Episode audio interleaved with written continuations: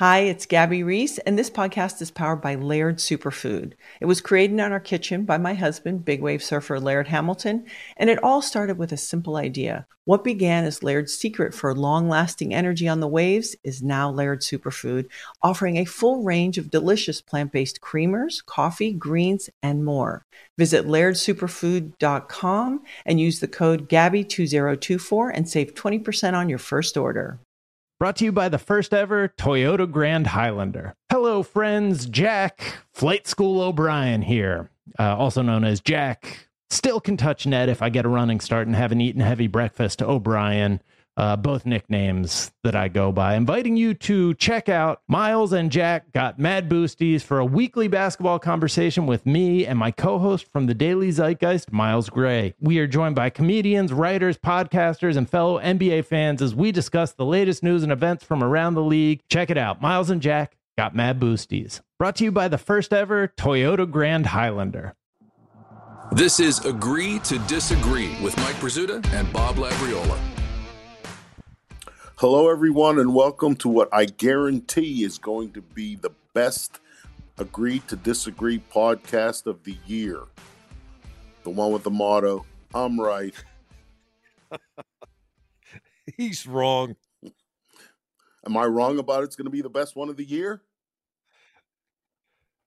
First thing you've been right on this year, Labs, and probably the last. But kudos for that clever opening. Well, I got more cleverness here for you, and this is right up your alley, okay? Right up your alley. Like Michael Corleone told Carlo Rizzi in one of the climatic scenes of The Godfather, today I settled all family business. You know, the AFC North is made up of 4 teams and not 5 families, but it is somewhat similar in that physical superiority and intimidation are factors in who comes out on top, in which team is feared, and if you don't necessarily believe that being feared is a component of winning football, well, being perceived as soft is a component of losing. On December 11th, the Ravens made the Steelers look soft by rushing for 215 yards with a 5.1 average to possess the ball for 33 minutes on offense, while their defense limited the Steelers to 65 yards rushing and their special teams blocked a field goal. 3 weeks after getting physically handled by the Ravens on both lines of scrimmage, the Steelers returned the favor. They rushed for 198 yards, including 107 in the first half, and they limited the Ravens to 120 yards rushing with only 32 in the second half. After the Ravens drove for a field goal on their first possession of the second half, they ran 10 plays combined on their next 3 possessions, managed just 1 first down, and had 2 3-and-outs. Okay. Now, on a Thursday night in September, the Browns used the running of Nick Chubb behind a physical offensive line to turn a 14-13 halftime deficit into a 29-17 victory. The Browns rushed for 92 yards in the second half and possessed the ball for 20 of those 30 minutes. It was helped by a defense that forced the Steelers to punt on 4 of their second-half possessions and had a takeaway on a 5th. Okay, so the Steelers settle their account with the Ravens on New Year's night this coming Sunday at Acresure Stadium. They have an opportunity to settle their account with those Browns from Cleveland. Okay, as Michael Corleone said, today I settled all family business. The Steelers have an opportunity to do that. So, what did do you agree? You know, far be it from me, Bob, to, I was just going to interject here that it would be a huge mistake on my part to discount anything Godfather related coming from a guy whose name ends in a vowel. But since mine ends in the same vowel yours ends in, I would just add that in AFC North, it's personal as well as business. You know, they have a chance to settle another account on 2 scores. And, hey, 2's better than 1, right? When it comes to settling scores with, dare we say, teams that you hate, I'm all for that. Let's get this party started with statement number 1. Personal foul penalties, sideline arguments among players are better than being pushed around on both lines of scrimmage. I'm going to disagree, and I'm going to do so keeping in line with your well-thought-out and well-delivered movie reference theme. This one's not from The Godfather Labs, but from another one of your all-time favorites, A League of Their Own. Can't they do both? I mean, I've seen enough guys who aren't in uniform running onto the field getting personal foul penalties. I've seen a personal foul penalty occur after a play is dead enough times. You know, the ones that turn would-be field goal attempts into shots at a touchdown right before the first half concludes.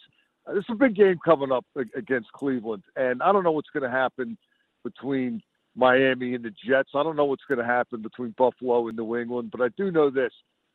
It would really put a damper on what appears to be working its way toward a happy ending this season if the Steelers get the help they need and then don't take care of their business against the Browns. I think they need to be buttoned up. I think they need to be locked down. I think they need to be dialed in. Every box needs to be checked. Be the best that you can be against Cleveland. That includes, to me, dominating both lines of scrimmage and avoiding the silly stuff.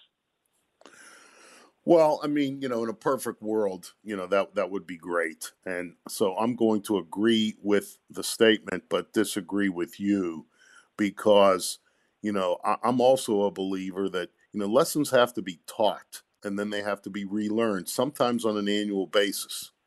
And, you know, the guys who have been recent additions to this team have come into a program that recently finished last in the NFL in rushing, and then maybe a year or two after that, last in the NFL in defense against the run. So they did do both. It's possible. They can do both. So, you know, it's not like, you know, guys who have been added to this program in the last year or two are you know, being absorbed into the steel curtain or anything. And speaking of the steel curtain, let me just remind people, being that I am old, you know, Joe Green threw Ernie Holmes off the field during a game one time. You know, Lambert and Joe Green once got into a heated argument on the sideline one time. You know, talking about roughing penalties or personal foul penalties, does everyone forget James Harrison? I mean, Troy Polamalu once got called for an unsportsmanlike conduct penalty. I remember Bill Cowher grabbing him and having a face-to-face talk with him during a game, you know, about this. So, I mean, you know, there are guys who are Steelers icons, some of them even Hall of Famers, who have been found guilty of some of the very same things that are currently happening now. And I agree with you. They cannot allow this to escalate to the level where it costs them a game. Now, I believe, though, that there is enough respect for the head coach, and now I'm moving into the present, so the head coach is Mike Tomlin, by the players not to really go over the line or go over it a second time after, you know, they've gone over it once. So I don't know that it's, you know, it's necessarily the third, or it's not necessarily the same people making the same mistakes. And, you know, again, I just think it's, to some degree, a part of doing business, and this team has to become tougher and more consistently physical, and it has to play with an edge. They're not good enough to win other ways. And so as this is kind of being reinstilled throughout the locker room, you know, I think that, you know, what they say about making omelets, you can't do it without breaking a few eggs. And, you know, it's not going to be perfect. It's not going to be seamless, but I would rather there be personal foul penalties and some guys arguing on the sideline than, you know, watching the Ravens with a practice squad quarterback just turn around and hand the ball off and, you know, win a game. So that's just me. I'm just glad you cleared up the head coach you were referring to, because I thought you were making a Bill Austin reference. I'm old too, Bobby. Statement number two. The Browns are not the Ravens. Therefore, do not make this game a field goal fest. Attack on offense. Oh, music to my ears. I agree. And I get what they did in Baltimore and why they did it, and I get why it's been done that way some this season, but it is time to take the handcuffs off. I think this offense has been too conservative by nature throughout the majority of the season, whether that is, coaching, avoiding turnovers above playmaking, or whether that is the guy with the ball in his hands, whether it's been Mitch Trubisky or Kenny Pickett, thinking that avoiding turnovers is job one and playmaking is secondary. I think they're growing individually and collectively. I think we've seen in the last two games what happens when push comes to shove and you get faced with a drive where you now have to make plays. They're actually capable of making them, and they're capable of making them with a number of different targets on the receiving end of Kenny Pickett's passes. I also think, Cleveland's probably going to score more points than you would expect Baltimore to score. So, yeah, got to go up and down the field a little bit, got to stick it in the end zone. Let's see what the kid can do with the freedom or the instruction to do it more than it's been done of late. That's an offensive game I'd like to see. I agree. So I'm going to agree with you and the statement. However, I'm going to kind of take your tack on the first statement and just caution that not to get careless. Can't get careless. I mean, I think that, too much attacking on offense, it can be just as detrimental as, too many personal fouls or, going over the line physically, with physicality. Oh, wait a minute. Wait, what about the eggs thing from a minute ago? We're going to make an omelet with no broken eggs. I understand that, but what I didn't say there can be no turnovers on offense, but, I'm going to go back to what, Mike Tomlin's philosophy in that weather game against the Raiders on Christmas Eve. You just got to be better at it than the team you're playing. So if you're going to turn it over twice, you better come away with a couple, three takeaways, because you can't be -2, -3 on turnover ratio against even the Browns. And, the other thing I want to point out is, Cleveland's defense is not the Ravens' defense. So you don't want to play it. You don't want to play it like you play against Baltimore. I mean, I hate to just beat you over the head with statistics. Baltimore ranks in the top 15 in the NFL in 9 significant defensive categories. In those same defensive categories, the Browns rank in the top 15 in 3. They're tied for 21st in points allowed. So I don't know that you have to treat the Browns defense with the same level of respect and caution that you would the Ravens. And so, yeah, go after it a little bit. But again, I'm not suggesting that, because if you have Kenny Pickett throw the ball 40 or 45 times, I think that that's a recipe for disaster. Going for it on offense. I'll agree with that. But throw it with more of a purpose when you throw it is the point I'm trying to make.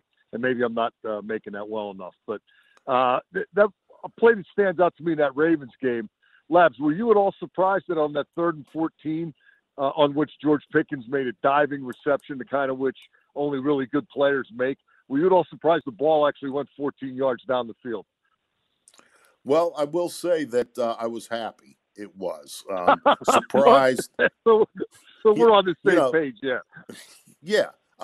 You can't play not to lose. That's definitely my opinion, and that goes with not only overall, but certainly specifically on offense. You cannot be throwing the ball on 3rd and 14, 2 yards beyond the line of scrimmage, and then crossing your fingers and hope for some miraculous run after the catch. No, you can't do that. You have to be, as I said, realistic. But again, you can't be reckless. Just like the point you made for the first statement, I just want to make that point on the second statement. Okay, statement number 3. Wait. One more movie reference for you then. Friday Night Lights. They don't have to be perfect. They just got to be more perfect than the Browns. Right. Absolutely. I'm getting this. I'm following along at home here. Okay. However this season ends, this is statement number 3, by the way. However this season ends, the Steelers, having found their next quarterback, is a more significant accomplishment than making the playoffs. Yeah, I agree wholeheartedly. And not that I think making the playoffs is an insignificant accomplishment, but we were kicking this around on the pregame show. Labs, I'm sure everybody listening to this should be award-winning podcast also tunes into our pregame shows on the Steelers Radio Network. The definition of success was brought up by me and discussed by the three of us, you, myself, and Jerry Dulac. You know, is this a successful season, or do you have to make the playoffs to consider it a successful season? And my perception of it is it's already a success for the exact reason you mentioned. I think Kenny Pickett just put an exclamation point on it in the Baltimore game. And, yeah, they got their guy. So whatever happens, maybe they don't make it. Maybe they lose and don't make it. Maybe they make it to the AFC Championship game. They got their guy going in next year. They know who that guy is. They know the direction in which they're going to head. That puts them light years ahead of where they were coming into this season. So, yeah, this might be my agree most wholeheartedly in the entirety of all these should-be award-winning podcasts that we have so expertly and entertainingly crafted all season long. Wow. Okay. Yeah, I'm going to my mind is blown by the way you phrased that. It was just, it was epic. Pretty good stuff, wasn't it? Profound. Oh, we don't just say should be award winning. This stuff should win awards. But let me just, again, I agree with you and I agree with the statement. And let me just throw this out. You know, Kenny Pickett in the game against the Ravens became the first rookie quarterback in NFL history to have game-winning touchdown passes in the final minute of the fourth quarter in back-to-back games. NFL history. Let me just point that out again. You know, the Steelers, this is the Steelers' 90th season. The NFL celebrated their 100th season a while ago. So there's a lot of guys. A lot of history. A lot of history and a lot of rookie quarterbacks. And so, yeah, using that statistic to make the case, you know, that Kenny Pickett is a guy who is worthy and capable of following Ben Roethlisberger is kind of my aim there. And let me just kind of, you know, expand on this a little bit more because, you know, so many teams, and the Steelers were one of them, how many years did and how many guys did they go through trying to find the player to follow Bradshaw? It took a long time. And during that long time... A lot of guys. I looked it up once. I had the exact number, but I didn't commit it to memory. But it was a lot of guys. Well, and let me say this. Most of those guys were very much forgettable. So I don't blame you at all for not remembering all of the names. But, you know, when teams do this, and there are a lot of teams that do this, the Browns are one. The Dolphins are another one. The Dolphins trying to... you know, follow Dan Marino, who's their next quarterback after Marino is two of the guy. You know, I don't know that you can say definitively one way or the other with him, but there certainly have been a parade of guys following Marino. You know, and when a team does this and you have to continually use resources to try and make up for a mistake that you made at the same position, and it's especially damaging, I believe, for positions on a team where there's only one who plays at a time. You know, if you're looking for linebackers and you play four at a time, well, if you miss on one, you know, it's not like you're really necessarily setting the team back because maybe the other three guys are still okay and, you know, you can add something and quickly kind of get back to where you would like to be. But it was when it's a quarterback, not only is there only one who plays at a time, but then so much of resources, draft capital that you use after you pick that guy is designed to help him succeed. And if he's not capable of succeeding, then maybe you messed up on all of those other guys you tried to add to help him succeed too. And so I've read and heard it said that if a team that misses on a first-round quarterback draft pick sets itself back more than 5 years in terms of a building program. So the fact that the Steelers did this and seems that they did a decent job of it. I'm not going to say Kenny Pickett is Ben Roethlisberger, or, you know, going to follow in his footsteps either statistically or, you know, in terms of putting trophies in the case. But I think that he has shown enough to establish himself as having the ability to be a quality NFL starter, which is, you know, kind of the first step along the road, along the way. And now the Steelers, yeah, and kind, you know, of the cherry on top of that Sunday is that he did it last Sunday in Baltimore against the Ravens in a desperate battle, in a critical situation. And I, you know, welcome to Pittsburgh. That's a big deal. We don't have to wonder, gee, can they beat the Ravens with Kenny Pickett a quarterback? We have the answer. Right. Yes. And you have the answer, you know, can this guy bring you back from a deficit late in the game? Will his teammates respond to him in that situation? You know, does he have a lot of the intangible things in addition to the physical skills, the intangible things, you know, the intelligence, the presence, you know, can he be a quarterback instead of just playing quarterback?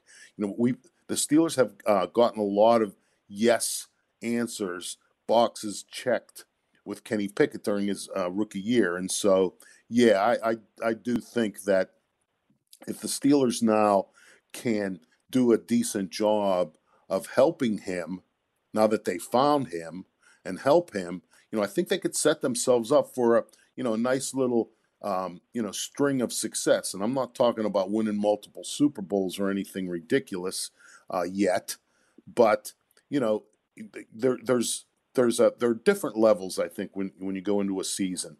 And I think that the Steelers can establish themselves as more than, you know, just playoff hopefuls or playoff contenders to maybe, you know, if they help this guy and surround him with some of the things that he needs, become championship contenders. And you know, it's the NFL. It all starts with the quarterback. Yeah, that's very well put. And, you know, that's why that's a bigger deal. I just want to throw in about the playoffs thing. It is not insignificant making the playoffs, okay? It's hard to do. You don't win the Super Bowl unless you first make the playoffs. And the way the league has trended for a long time now, anywhere from a quarter to a third to half the field does not repeat from one year to the next as playoff teams. So far, 7 teams have done that. Buffalo, Cincinnati, Kansas City, Dallas, Philly, Tampa, and the Niners. New England might not do it this year. Tennessee might not do it this year. Green Bay might not do it this year. For the Steelers to get back in a year in which they have transitioned so significantly both on and off the field. Don't forget, new general manager now, changes in the front office, different hierarchy and personnel. And all those first and second year guys on the field on both sides of the ball. I think the arrow's really pointing up, whether it works out the way they need it to this coming weekend or not. But Lab, you know, my hope going in, I'll leave it off where we started. Can't they do both? Yeah. And let me just agree with you on that as well. I did not mean to come off as saying that, you know, making the playoffs is insignificant, because I don't believe that. But as you just pointed out, you know, making the playoffs is a year-to-year proposition in a lot of cases. You know, finding yourself a quarterback that you believe you can win with is something that could last you a decade. And so Rams won the Super Bowl last year. They're not going to get to defend. Right. Right. Vegas Absolutely. Ain't going back. Arizona ain't going back. It's not a given. It definitely is not. Okay, that's going to do it for this edition of Agree to Disagree, the podcast. And just as a little programming note, this podcast will continue as long as the Steelers continue to play games. So if things do not work out for whatever reason, and there are no playoffs, you know, we'll be back with you next summer when the games resume. But hopefully, you know, things work out. The NFL figures out what it wants to do with the Buffalo-Cincinnati game. You know, the Steelers take care of their business. Some things fall into place. And that in that instance, then it will be next week when we will be attempting to break the record of this podcast being the best one of the year with next week's podcast, which we will effort to make the best one of the year. For Mike Prezuta, I'm Lab, because we're not going to be doing it. What you're telling me, we're not going to be doing a Senior Bowl, agree to disagree. We're not going to be doing a Montana State Pro Day, agree to disagree. None of that. This might be it. If it is, good run, cuz. Yeah, same to you. No OTA, agree to disagree either. No football in shorts. I think we can both agree we can do without OTA. Okay, thanks for finding us. Hope we're back to you next week. Infinity presents a new chapter in luxury. The premiere of the all-new 2025 Infinity QX80. Live March 20th from the Edge at Hudson Yards in New York City. Featuring a performance by Jon Batiste. The all-new 2025 Infiniti QX80 is an SUV designed to help every passenger feel just right. Be the first to see it March 20th at 7 p.m. Eastern, only on iHeartRadio's YouTube channel. Save the date at new-qx80.com. Don't miss it. 2025 QX80 coming this summer. You deserve to treat yourself, so turn your tax refund into a U fund and give yourself a Straight Talk Wireless Extended Silver Unlimited plan and get a new Samsung Galaxy A14 on them. You can get a great everyday value on wireless with Straight Talk's Unlimited plan starting at $25 a line per month for 4 lines. You'll save so much, you'll be enjoying that refund all year long. It's the refund that keeps on refunding. Find Straight Talk at straighttalk.com or at your local Walmart store. Taxes and fees not included. Offer valid through 4/14/24 while supplies last. Online only. Must purchase a Straight Talk Extended Silver Unlimited plan to qualify. Limit of 5 phones per customer. Family plan discount with 4 lines all on the Silver Unlimited plan. Not combinable with auto pay discount.